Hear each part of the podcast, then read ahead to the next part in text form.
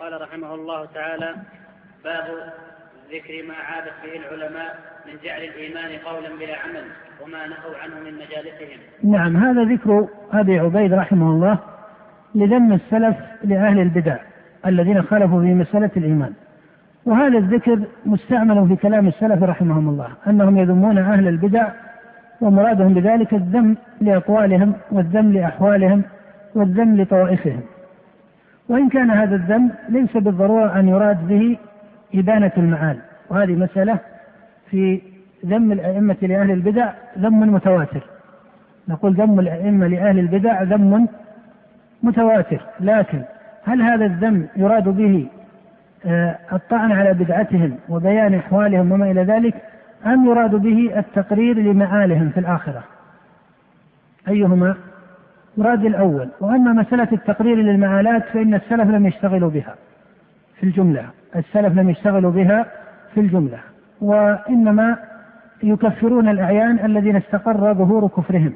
ولهذا إذا قيل هل السلف يكفرون الأعيان من المخالفين ترى أن البعض قد يقول السلف لا يكفرون الأعيان وهذا غلط.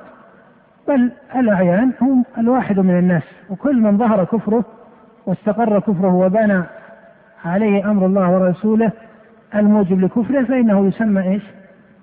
يسمى كافرا. ولا يصح أن تقول إن السلف لم يكن من طريقتهم التكفير للأعيان بل يقال من كفره الله ورسوله أو ظهر كفره بدليل الشرع فإنه يجب العلم بتكفيره يجب العلم بتكفيره. فالقصد أن هذا هو مقصود السلف في هذا الذنب. ذم السلف لأهل البدع كما أسلفت أنه سنة سلفية ماضية أنه متواتر لكن ينبه فيه إلى مسألتين. ينبه فيه إلى مسألتين سواء كان في مسألة الإيمان هذا أو غيرها. ينبه فيه إلى مسألتين المسألة الأولى أن بعض الناقلين لأقوال السلف زادوا عليهم في الذم كنقل أبي إسماعيل الأنصاري الهروي رحمه الله في كتابه ذم الكلام فإنه زاد في بعض كلام السلف أو في النقل عنهم لم يزد عليهم كذبا ولكنه زاد عليهم تفسيرا. ولكنه زاد عليهم تفسيرا. إذا بعض المتأخرين المنتصرين لمذهب أهل السنة ممن لم يحقق طريقة الأئمة في هذا الباب يزيدون بفهمهم لمذهب السلف في ذم المخالفين. فهو قد زاد في تقرير بعض المسائل وممن نص على ذلك كما أسلفت ابن تيمية رحمه الله نص على أن أبا إسماعيل قد زاد في ذم المخالفين وتكفيرهم من الجهمية وغيرهم. هذه مسألة.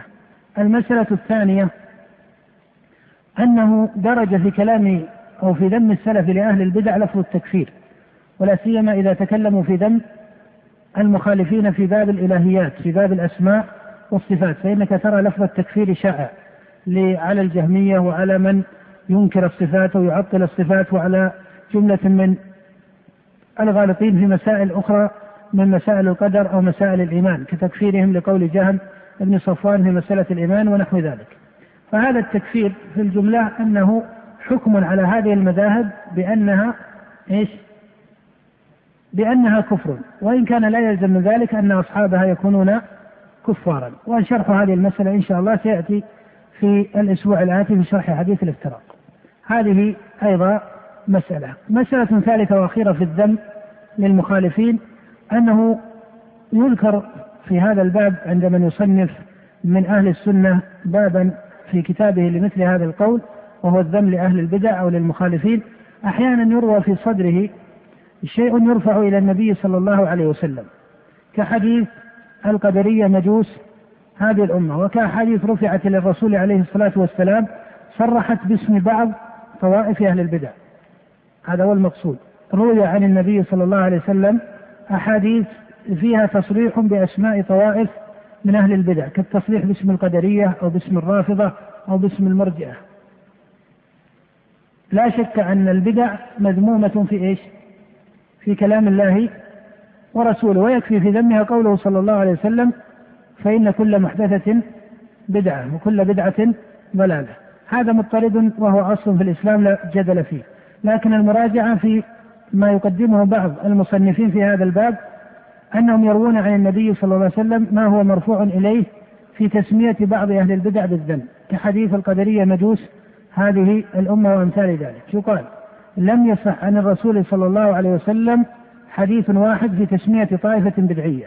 ما نطق النبي صلى الله عليه وسلم باسم القدرية ولا المرجعة ولا الرافضة ولا المعتزلة ولا الجهمية. هذا كله مما لا يصح عن النبي صلى الله عليه وسلم. ولهذا لم يعتبره الأئمة كأحمد وأمثاله في ذم أهل البدع. إنما يرويه بعض المتأخرين أو بعض من هو دون هذا القدر ممن صنف في السنة والجماعة. فذم أهل البدع بسنة النبي صلى الله عليه وسلم متحقق ولا يلزم من ذلك أن تنقل مثل هذه الأسماء. وإن كان يروى شيء من ذلك يصح عن بعض الصحابة ولا سيما الذم للقدرية فإنه محفوظ عن عبد الله بن عمر وأمثاله. فالمقصود أن هذه الأحاديث من حيث هي مرفوعة إلى النبي صلى الله عليه وسلم لا يصح منها شيء. إنما الثابت في وصف النبي صلى الله عليه وسلم هو وصفه للخوارج هو وصفه للخوارج وحديثه متواتر متفق عليه.